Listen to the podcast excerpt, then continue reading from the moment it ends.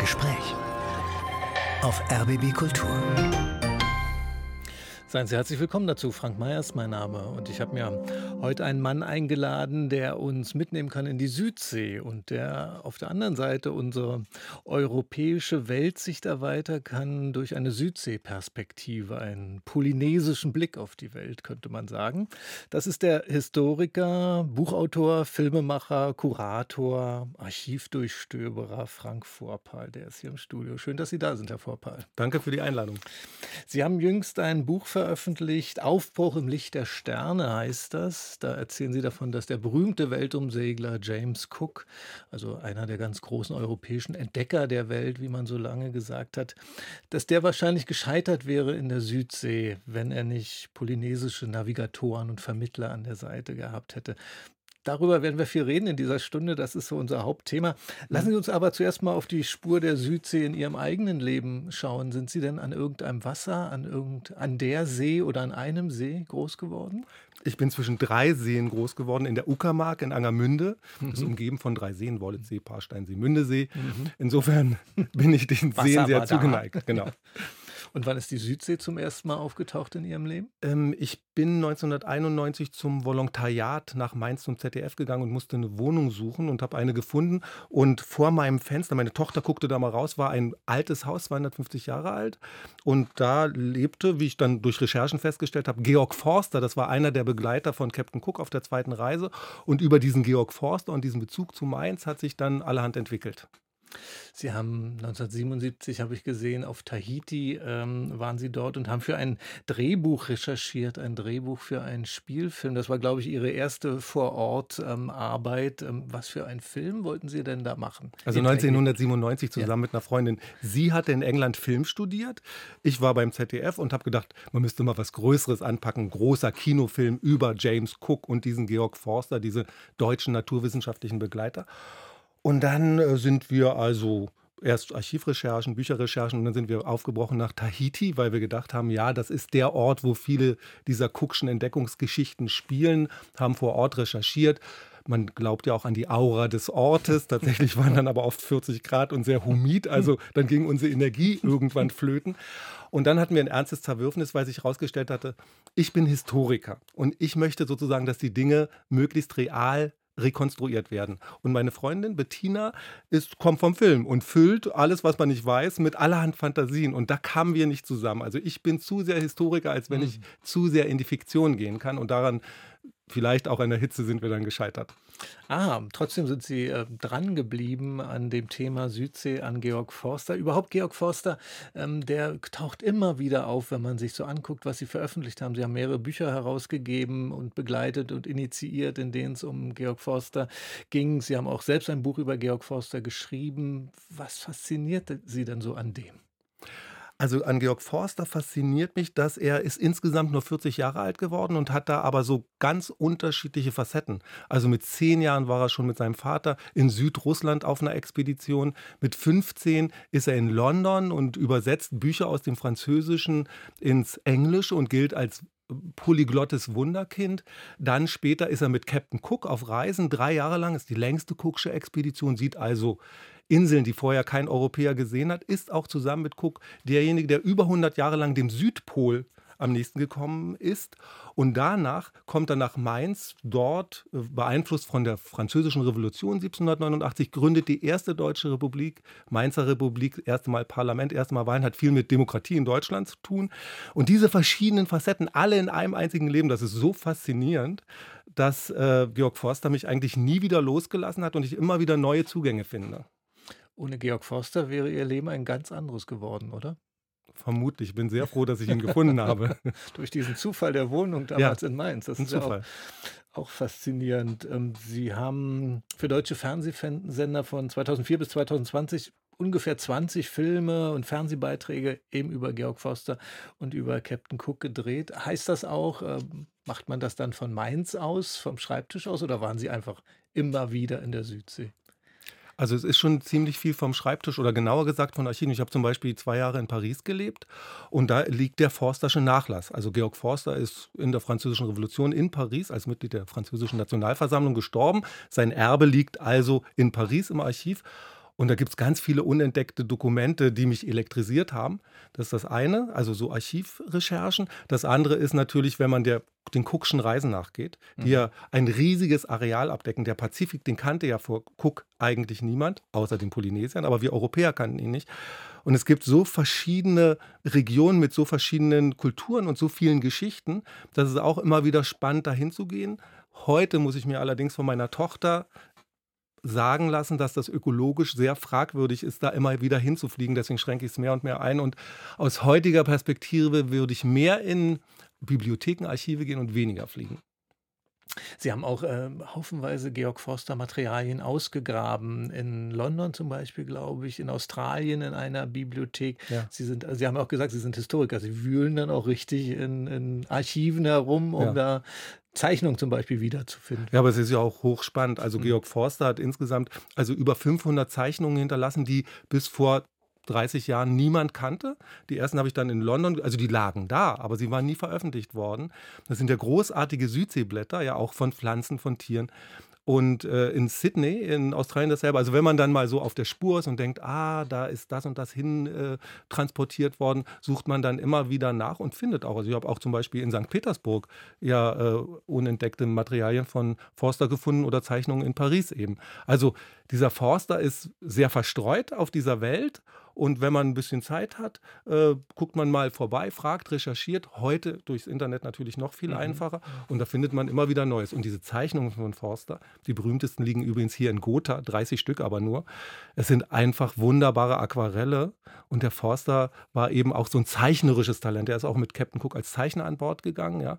Und es ist nicht nur, dass man sozusagen rational darüber nachdenkt, wo ist der überall gewesen, was hat er entdeckt, sondern das ist auch ein ästhetisches Vergnügen, diese Blätter anzusehen. Und äh, ich glaube, sie sind auch ein bisschen postkartentauglich. Ja.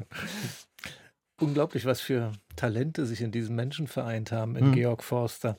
Sie haben es gesagt, er war dabei bei Captain Cooks, James Cooks zweiter Weltumsiedlung, eben als junger Mann von 17 Jahren. Und da begegnet er einem auch wieder, auch in Ihrem neuen Buch. Aber die Hauptfigur ist eine andere. Die Hauptfigur, oder ich sag mal den Untertitel Ihres Buches, der heißt nämlich wie Tupaya, Mahaine und Mai Captain Cook den Weg durch die Südsee erschlossen. Und bei den dreien erzählen Sie am ausführlichsten vom ersten von Tupaya. Stellen Sie uns diesen Mann doch mal vor. Wo kam der her? Was für eine Ausbildung hat er durchlaufen? Hm. Also man muss sich vielleicht noch mal vorstellen, Captain Cook fährt zum ersten Mal, landet zum ersten Mal 1769 äh, in Tahiti. Tahiti ist schon entdeckt seit drei Jahren von einem anderen Briten, Wallace und äh, ist jetzt in diesem Pazifik unterwegs, der sich herausstellt als eine Ansammlung von gefährlichen Korallenbänken. Er muss da navigieren in unbekannten Gewässern und äh, er spürt schon, er, es wäre ganz hilfreich, wenn er jemanden hätte, der ihm dabei helfen kann. Er hat eine große Entdeckungsreise vor sich, es sind ja tausende Kilometer, die er zurücklegt und immer durch dieses die Polynesier nennen sie das große Inselmeer, also wo sehr viele Inseln, sehr viele Korallenbänke sind. Er erleidet auch auf der ersten Reise dann einmal Schiffbruch. Und da sucht er instinktiv nach jemandem, der vielleicht besser mhm. in diesen Gestaden zurechtkommt, der sich vielleicht äh, navigatorisch auskennt, geografisch auskennt. Und Tupaya ist ein Mann, den er kennenlernt. Den lernt er eigentlich kennen, weil Tupaya ist ein einflussreicher Chefberater eines Herrscherpaares auf Tahiti. Er hat aber vor allen Dingen ein navigatorisches, ein seemännisches Wissen, weil dieser Tupaya hat als junger Mann auf der Insel Rayatea, das war damals das spirituelle Zentrum äh, Polynesiens, äh, wurde er ausgewählt von Priestern in einer Schule von frühester Kindheit an, vom 4. bis 16. Lebensjahr, hat er sozusagen das gesamte nautische Wissen der Polynesier aufgesogen. Die Polynesier sind seit 1000 Jahren im Pazifik unterwegs, wissen also viel mehr als die Europäer äh, vom Pazifik, von diesem großen, für Cook noch unentdeckten Ozean. Und Tupaya bietet sich nun an. Äh, und Cook und Tupaya kommen zusammen und äh, dann bietet Cook ihm an, übernimm doch mhm. mein Steuer, sei mein Pilot. Und das hilft enorm, denn die von Tahiti aus reist, guckt dann weiter nach Neuseeland über die Gesellschaftsinseln, alles schwierige Gewässer. Neuseelands Küste gilt als die zweitschwerste der Welt. Und dieser Tupaya ist enorm hilfreich, weil er eben dieses polynesische Wissen hat. Im Unterschied zu Cook ist dieses polynesische Wissen mündlich überliefert. Das heißt, Tupaya hat alles im Kopf. Aber es ist ja auch ein Vorteil. Das, das ist das, was ich mir so überhaupt nicht vorstellen kann. Also es sind über 100 Inseln, deren Koordinaten er kennt, wo er weiß, welche Sternbilder müssen wie stehen, damit man den Weg zu diesen Inseln findet, ja. damit man auch weiß, wo man selber ist und wie man jetzt da hinkommt zu diesen Inseln. Und das hat er sich alles angeeignet in seiner Kindheit und Jugend durch Auswendiglernen ne? und hatte im Kopf eine Seekarte dieses riesigen Inselreiches, ja, so richtig, ohne Schrift. Es also er hatte keine Karte im Kopf, weil die ja. Karte ist so eine 2D-Erfindung mhm. der Europäer. Ja, Längengrade, mhm. Breitengrade sind ja unsere Erfindung. Mhm. Polynesier haben sowas nicht im Kopf. Ein Polynesier sieht die Welt aus dem Kanu heraus, das Meer kommt auf ihn zu und dann mhm. manchmal kommen dann Inseln auf ihn zu. Die findet er, indem er Sternkonstellationen, Fixsterne findet, oder auswendig lernt, die sich über bestimmten Inseln befinden. Das heißt, Tupaya lernt als junger Mensch, wenn du nach Hawaii willst, musst du dich nach dem Stern richten. Er kann auch nur nachts navigieren, weil er sich nach diesen Nachtgestirnen richtet. Mhm. Und er hat dann nicht nur sozusagen für 100 Inseln äh, Sternkoordinaten im Kopf, sondern er hat für jeden Tag eine andere Koordinate im Kopf, denn das Sternbild verändert sich ja 365 Mal im Jahr. Das heißt, die Lernleistung eines Polynesiers ist unglaublich groß. Ja? Also er hat tausende Sternkonstellationen, die wieder für Inseln stehen mhm. im Kopf. Und er kann sich das deswegen merken, weil all dieses nautische Wissen eingebunden ist in tausende Mythen und Legenden von Göttern. Also im Polynesischen gibt es keine äh, rationale Beschreibung, du kommst von Tahiti nach Hawaii so und so, sondern das ist alles eingewoben in Götter, Mythen und Sagen. Und sie, was man lernt, ist sozusagen ein ganzer spiritueller Kosmos, der religiös, aber auch mit Ahnen zu tun hat. Und das ist alles miteinander verbunden. Und was also ich, das Wort für Tupaya, das ich verwende, ist Psalmodieren. Also mhm. sie wurden gedrillt, diese Dinge auswendig zu lernen und haben sie dann beherrscht. Nicht nur Tupaya, auch andere. Mhm. Aber es war eine sehr ausgewählte, man nannte die Priesternavigatoren, weil sie hatten ja beides, das religiöse Wissen, mhm. spirituelle Wissen und das nautische Wissen. Das war eine sehr ausgewählte Spezies, die es dann sehr oft weit gebracht haben, zum Beispiel zu Beratern der Herrscher auf Tahiti oder Raiatea. Und ein solcher war Tupaya. Und äh, die englischen Seeleute, die mit Cook gereist waren, waren halt total fasziniert. Er konnte zu jedem, zu jeder Nachtzeit genau sagen, wo Tahiti. Er konnte dahin zeigen und hat gesagt, da und da liegt Tahiti und wir brauchen acht Tage mit dem Doppelrumpfkanu mhm. dahin. Und er konnte wahrscheinlich auch sagen, passt mal auf, äh, morgen kommen wir bei der Insel an, die man noch nicht sah hinterm Horizont und dann hat auch das gestimmt. Ne? Er konnte es zumindest nachts sagen, wenn ja. er die Nachtgestirne gesehen hat. Und wir reden ja da von ungeheuren Dimensionen, ne? das äh, sogenannte polynesische Dreieck. Ich glaube, die größte Kantenlänge ist 7000 Kilometer. Also Europa passt zweimal rein. Ja? Mhm. Das Europa jetzt vom Ural bis Lissabon, ja, passt in diesen Pazifik ja zweimal rein. Und die Polynesier haben es geschafft, von der chinesischen Küste in der Nähe von Taiwan bis mhm. fast zur chilenischen Küste, also amerikanischen Küste zu kommen, bis zur Osterinsel äh, in der Ost-West-Ausdehnung und von Hawaii, das ja im Nordpazifik liegt bis, liegt, bis weit nach Süden, nämlich Neuseeland. Also ein mhm. riesiges Areal, was die Polynesier ersegeln konnten. Und dazu brauchten sie aber dringend solche Priesternavigatoren wie Tupaya. Das konnte nicht jeder Polynesier, das konnten einige. Es war schon Herrschaftswissen. Ich finde das absolut faszinierend, diese Art von Wissen kennenzulernen mit Ihrem Buch, die uns ja in Europa völlig unbekannt ist und weil Sie eben auch zeigen, wie, ähm, wie wichtig das auch war für das europäische Kennenlernen der Welt und wie dieses Wissen aber auch überschrieben wurde vom europäischen. In Ihrem Buch steigen Sie jetzt ein in ihre Geschichte in dem Moment, als der Hohepriester Tupaya zum ersten Mal Europäern begegnet überhaupt. Können Sie uns das mal knapp skizzieren? Was war das für eine Situation? Hm, das ist 1867, äh, 1767 im Juni. Äh, da kommt der erste britische Seefahrer, der Tahiti erreicht, äh, Samuel Wallace mit seinem Schiff. Das Schiff ist in schrecklichem Zustand, die Leute haben alles Skorbut, nur 30 sind noch arbeitsfähig, die kommen jetzt in Tahiti an und sie wissen, wenn wir hier jetzt nicht an Land gehen, Wasser und Proviant aufnehmen, werden wir verhungern. Also koste es, was es wolle, vielleicht auch mit Gewalt, werden wir diese Insel jetzt irgendwie besetzen und werden uns Proviant beschaffen. Das ist die europäische Sicht. Und so passiert es auch. Es passiert, indem Wallace mit Kanonen und Waffen insgesamt 300 Tahitianer umbringt, damit ihm das gelingt, seine Mannschaft zu zu versorgen und gleichzeitig diese Insel für King George III. in England in Besitz zu nehmen. Also wird eine Fahne aufgepflanzt und nun heißt das Ding nicht mehr Tahiti, sondern King George Island. Ganz kurz, das ist mir kam das beim Lesen so bizarr vor. Da kommt jemand aus England, segelt dahin, haut diese Flagge in den Sand und sagt, das gehört jetzt meinem König. War aber natürlich koloniale Realität dieser Zeit. Ne? Das ist absolut typisch. Also heute, heute ist der 30. Juli, vor genau 250 Jahren, war Captain Cook unterwegs und hat die Pitcairn-Insel ge gesucht, mit dem Ziel, die Fahne da aufzupflanzen, wo immer die Briten hinkamen, also ob jetzt Cook mhm. oder Wallace äh, oder andere, wurde die britische Fahne aufgepflanzt, um das schon mal zu markieren, das ist unseres, King George III. Mhm. Und äh, aus Tupayas Perspektive kommt da also mh, etwas an. Ja, da kommt etwas. Also wie für uns ist klar, es ist ein Schiff mit vielen Segeln. Für Polynesier ist das ein unglaublicher Anblick. Dieses Schiff hat keine Ausleger. Wie kann sich das in so einem Korallenmeer überhaupt äh, fortbewegen? Es hat einen tiefen. Ausleger sind diese seitlichen ähm, Nebenboote, sage ich mal, die, die den Tiefgang mhm. von Schiffen verhindern. Ja, Im ja. Korallenmeer ist es sehr gut, wenn man nicht viel Tiefgang hat. Ja. Wallace schrammt auch übrigens vor Tahiti zweimal an äh, Korallenbänke, auch Cook passiert das später zweimal. Ähm, und Tupaya sieht jetzt dieses Schiff, das hat einen Riesenberg von weißen Segeln über sich und die die äh, Polynesier haben bestimmte Voraussagen, bestimmte Prophezeiungen von Priestern. Sehr berühmt ist Paue, der sagt, irgendwann äh, wird ein, ein Schiff, ein Over Oromoa, wird durch die Himmelsdecke stürzen und wird die alte polynesische Welt zerstören. Ja? Also äh, ein Priesternavigator wie Tupaya erwartet, den Weltuntergang, also wie viele andere Kulturen, die jüdische, die christliche, hat auch so eine apokalyptische Vorstellung. Und da kommen jetzt kommt jetzt dieses Schiff, die Briten, und er hält es und er hält es ähm, für die, die Realisierung dieser Voraussage des, des Paui zunächst mal.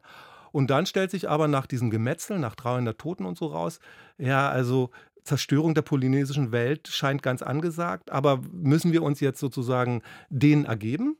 Oder können wir sie vielleicht irgendwie umgarnen? Können wir sie irgendwie auf unsere Seite bringen? Und das sind die Überlegungen, die sich Tupaya anstellen muss, weil er auch Berater eben eines führenden Herrscherpaares ist und sozusagen auch in der Pflicht steht, ja zu sagen, was machen wir denn jetzt? Mhm. Und dadurch beginnt Tupaya dann Kontakt aufzunehmen mit diesen Europäern. Ähm, er hat eine Herrscherin, Purea, an seiner Seite, ist auch seine Geliebte. Das war in Polynesien sozusagen ein bisschen fluider als in Europa damals. Mhm. Äh, und er und Purea zusammen gehen jetzt zu diesem englischen Schiff ja, trotz der Toten und riskieren ihr Leben, weil sie denken, wir müssen mit denen verhandeln und vielleicht können wir sie irgendwie, das sind ja Menschen, die haben eine ungeheure Feuerkraft, ja, diese Kanonen, diese äh, Gewehre, das kennen ja Polynesier nicht. Die sehen, die Briten nehmen etwas, setzen es an ihren Mund, ja, und dann blasen sie da rein und dann fallen woanders Menschen um. Puiroa nennen sie das, also das sind die Gewehre. Sie glauben, dass das gepustet ist am Anfang. Der Name ist heute noch Puiroa. Der Atem, der aus der Ferne tötet. Der, der Atem, der aus der Ferne tötet. Mhm. Und das ist für Polynesier, also einerseits schrecklich und grausam, andererseits faszinierend, dass es so eine Technologie gibt, die das möglich macht, in der Ferne zu töten. Den Krieger haben die Polynesier auch immer zwischen den Inseln und auf ihren Inseln.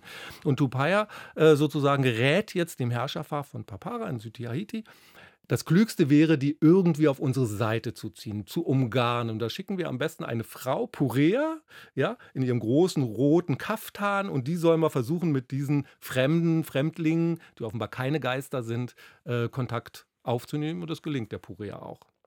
Wenn Sie sich so in ihn hineinversetzen, woher wissen Sie das eigentlich? Auf welche Quellen beziehen Sie sich da? Ich beziehe mich ja immer auf Georg Forster und Georg Forster hält, hat mein Buch geschrieben, Guck der Entdecker, das ich mal herausgegeben habe. Und Georg Forster sagt, die, eine der wichtigsten Erkenntnisse von Cooks Reisen ist, dass die Natur des Menschen spezifisch dieselbe ist.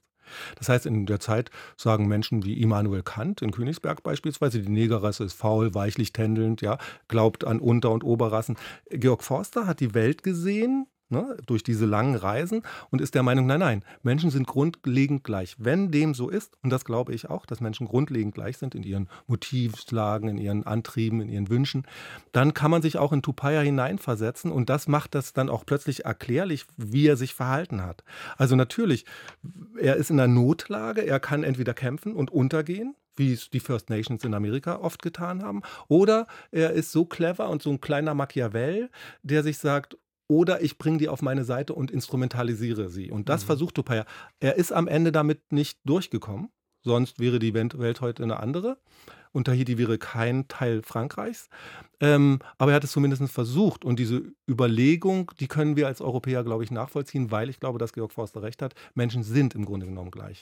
Also Sie erschließen das aus seinen Handlungen, was er vermutlich ge gedacht, geplant hat. Einerseits. Andererseits gibt es ähm, polynesische Quellen. Die polynesische Kultur wird ja grundlegend überliefert mündlich. Mhm. Das ist ein großes Problem für uns Historiker heute, weil ja. äh, mündlich liegt eben nicht mehr schwarz auf weiß vor. Es gibt aber einige wenige ähm, Arirai, also Herrscherfiguren, noble Figuren, die äh, es geschafft haben, dieses Mündliche ins, zu verschriftlichen äh, mit Missionaren. Eine ist äh, eine Arirai Wahine, also eine weibliche Herrscherin, die heißt Taimae, ist eine Verwandte von äh, der Herrscherin von Papara. Ähm, und die hat es noch geschafft, ähm, sozusagen ganz viel von diesen äh, Familiengenealogien, von diesen Herrschaftskämpfen, von diesen Konflikten auf Tahiti ähm, zu verschriftlichen. Insofern liegen, es liegen nicht viele, aber einige polynesische Quellen vor und auf die kann man sich jetzt stützen. Ähm, die sind glaube ich, da sie sozusagen verschiedene Quellen, wenn man sie abgleicht, dieselbe Geschichte erzählen, recht zuverlässig. Aber so allerletzte Gewissheit kann man als Historiker ohnehin nie haben. Und mhm. das andere Problem ist, dass man sich natürlich auch versucht, in seine Figuren einzufühlen. Mhm. Als Historiker versuche ich wirklich, Realität zu rekonstruieren. Es bleibt immer so eine unschärfe Relation, glaube ich.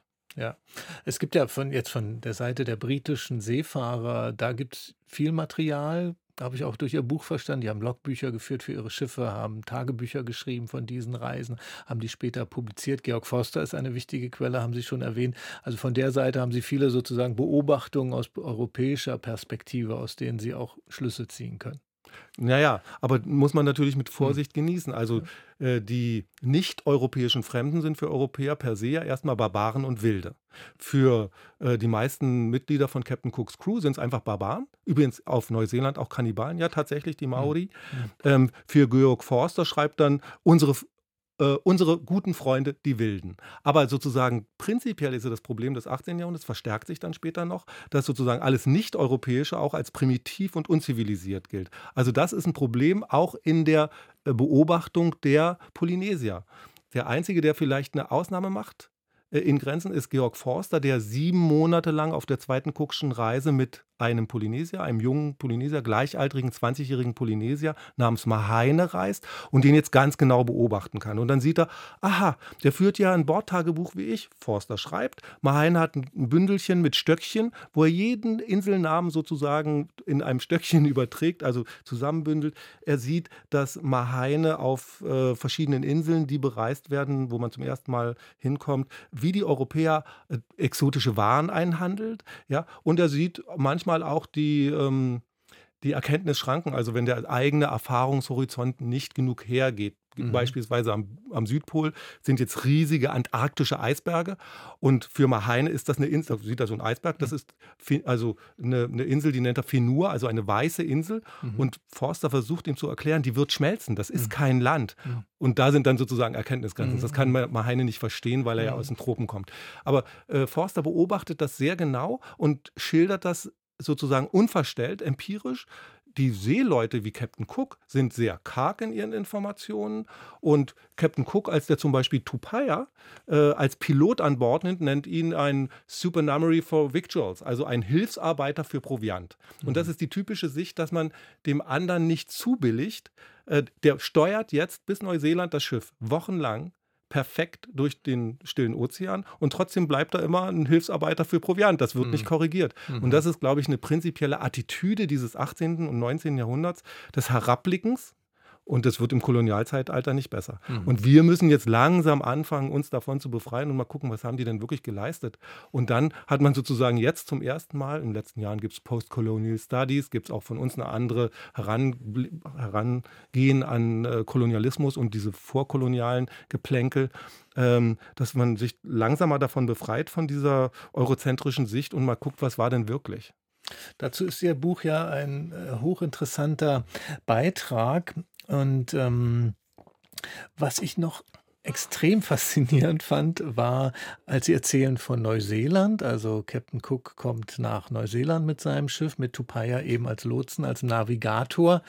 Und ähm, Tupaia muss den Maori dort auf äh, Neuseeland wie ein Botschafter aus der Vergangenheit vorgekommen Absolut. sein, ähm, was schon mal damit anfängt, dass sie sich überraschenderweise verständigen konnten, also die gleiche Sprache gekommen, sprechen konnten, obwohl 4000 Kilometer Seeweg, glaube ich, zwischen äh, Tahiti und ähm, Neuseeland liegen. Wie kam denn das? Also 4000 Kilometer und 600 Jahre. Also die, hm. die, also die Maori, die Einwohner von Aotearoa, von Neuseeland, sind irgendwann aufgebrochen, vermutlich von den Marquesas oder Tahiti, liegt ja nah beieinander, und sind weiter nach Süden, haben Neuseeland besiedelt.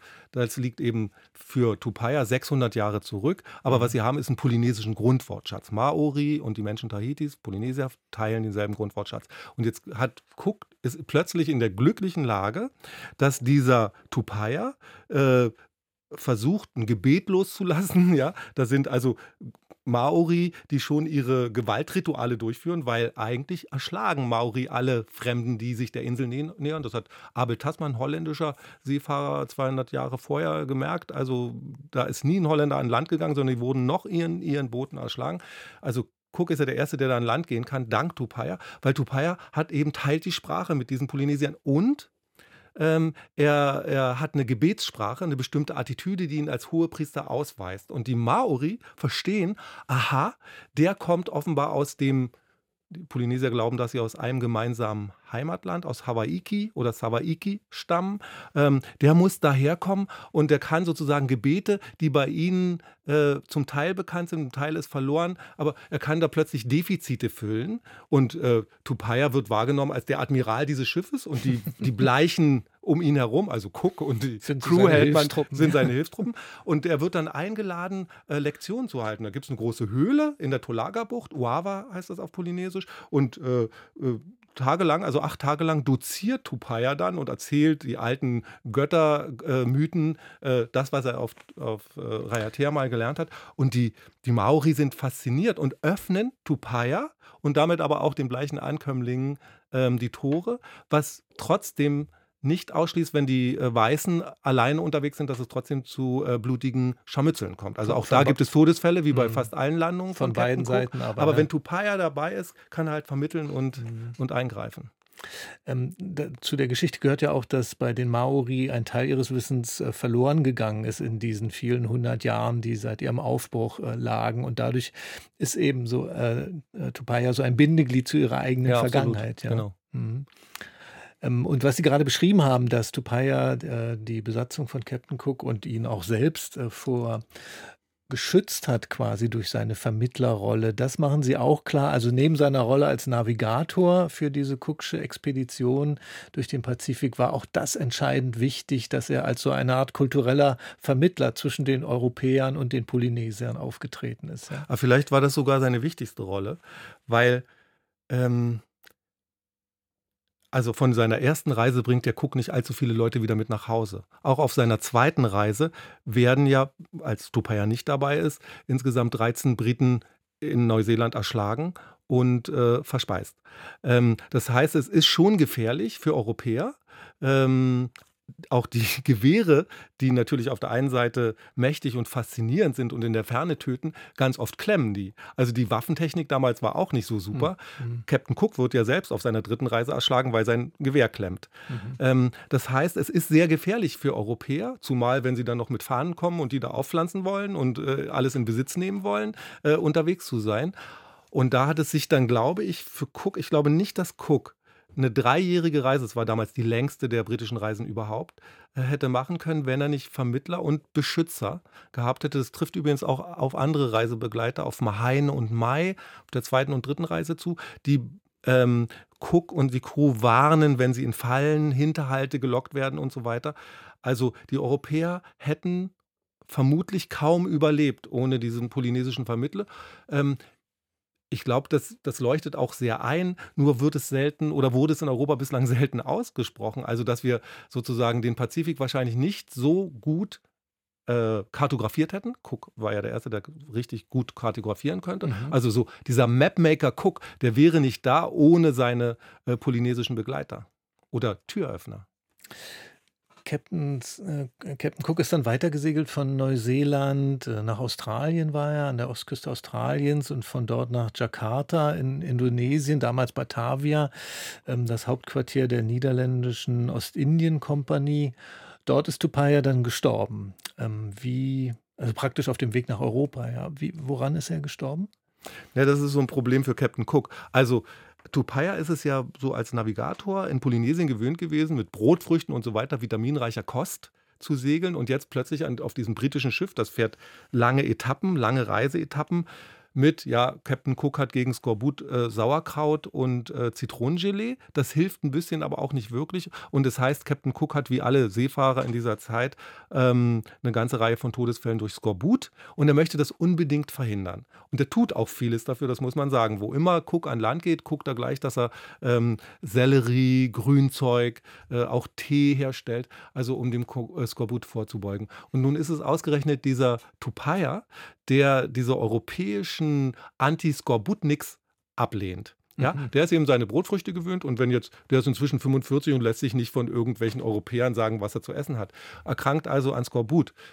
Captain Cook möchte nach der ersten Reise eigentlich eingehen als der erste Seefahrer, der den Skorbut besiegt hat, der seine Mannschaft wieder nach Hause bringt. Und es gelingt bei der ersten nicht, dann versucht das bei der zweiten Reise.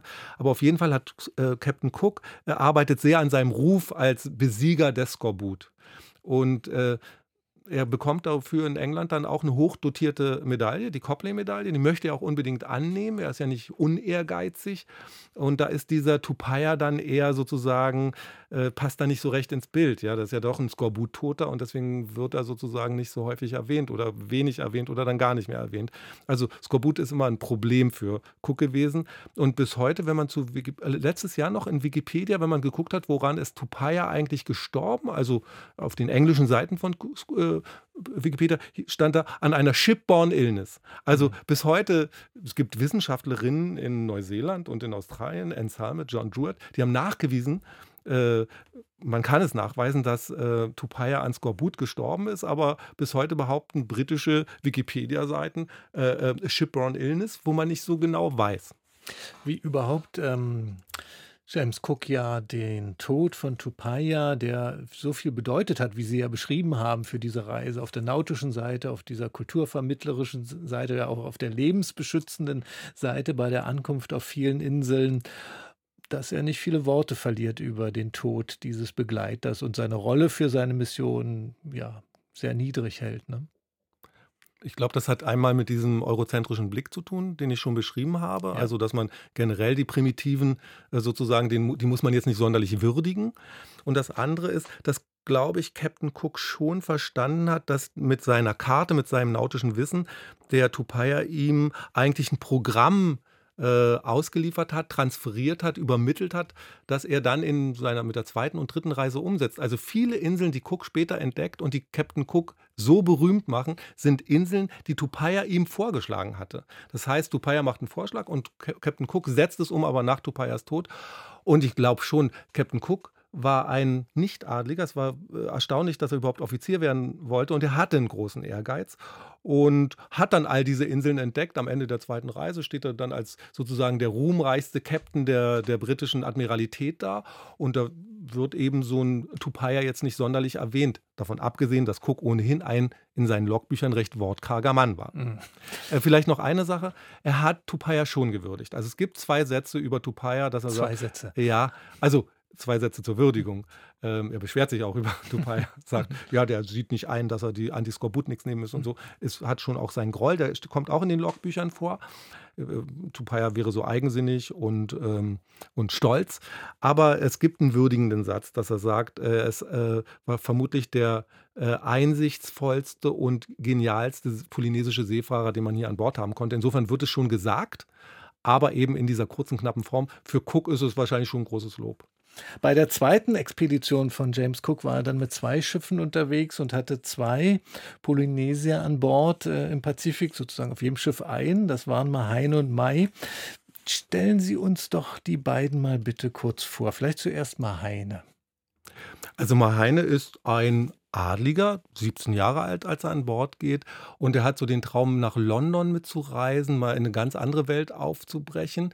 Die hat übrigens auch der andere Mai, haben unterschiedliche Motivlagen. Aber und ähm, bei Maheine ist es so, dass er, glaube ich, das kommt uns sehr menschlich vor. Er sammelt dann auf seiner Reise mit Cook äh, so viele Reichtümer an, also Dinge, von denen er weiß, dass die auf Tahiti sehr viel wert sein können, dass er sich im Laufe von sieben Monaten Reisen die Sache anders überlegt und dann sagt, jetzt habe ich so viel hm, sozusagen Geld gemacht, also in Wirklichkeit mhm. ist nicht Geld, sondern verschiedene Waren, dass ich eigentlich jetzt mich auch sehr, sehr gut, sehr gut einheiraten könnte und aufsteigen könnte im Adel und vielleicht Herrscher werden könnte. Also so hat so ein karrieristische Anflüge, die uns aber auch allen sehr vertraut wären. Wir würden wahrscheinlich so ähnlich denken, glaube ich.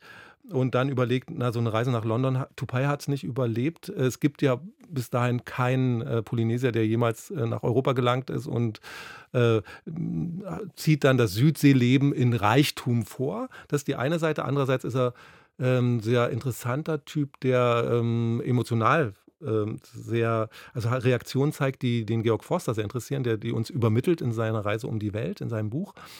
Also beispielsweise diese Blutspur, die Captain Cook ja durch diese Entdeckung durch den Pazifik zieht. Also immer wenn Menschen erschossen werden, nur weil sie einen kleinen Diebstahl begangen haben, eine, äh, eine Boje geklaut oder so, da wird immer gleich geschossen und dann gibt es die Toten. Und da ist mal Heine einer, der das nicht fassen kann, ähm, dann wirklich auch in Tränen ausbricht. Und das gilt aber auch zum Beispiel auf äh, Aotearoa, auf Neuseeland, äh, dass äh, er in Tränen ausbricht, weil ähm, ein junger Maori erschlagen wurde und verspeist wurde und er hat Mitleid mit den Eltern.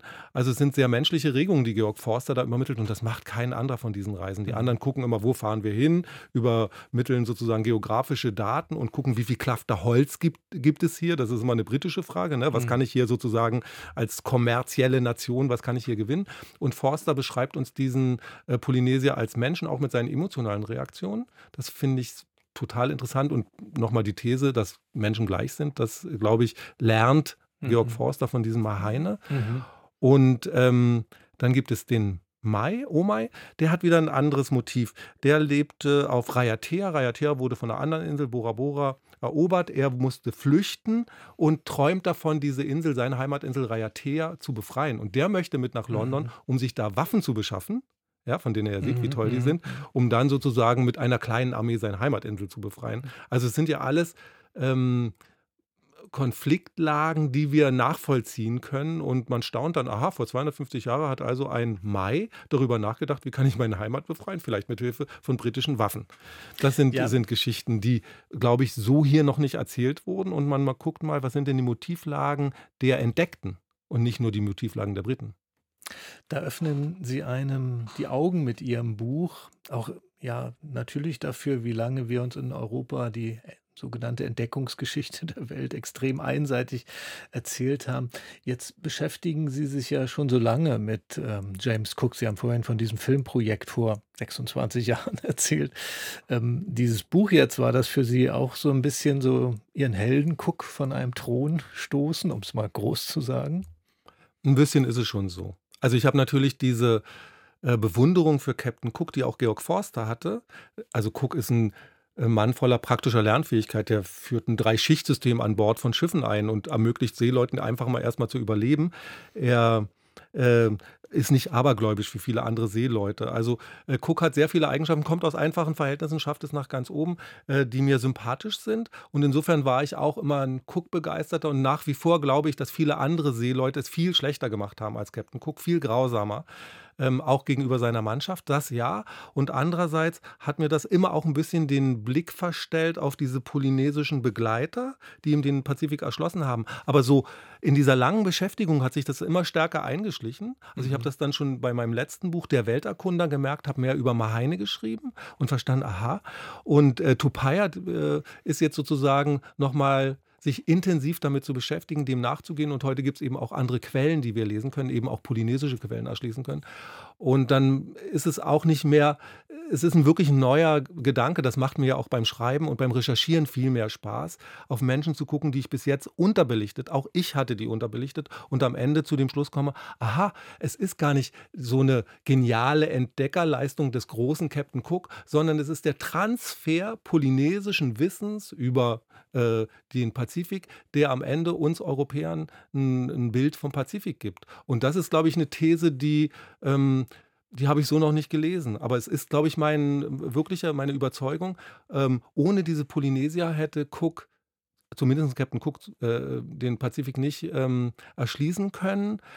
Und die Kehrseite ist die Frage, Vielleicht wäre das für die Polynesier gar nicht so schlecht gewesen, mhm. wenn es länger gedauert hätte, denn dann kommt ja die Kolonialära, die für Polynesien nicht so gut gelaufen ist.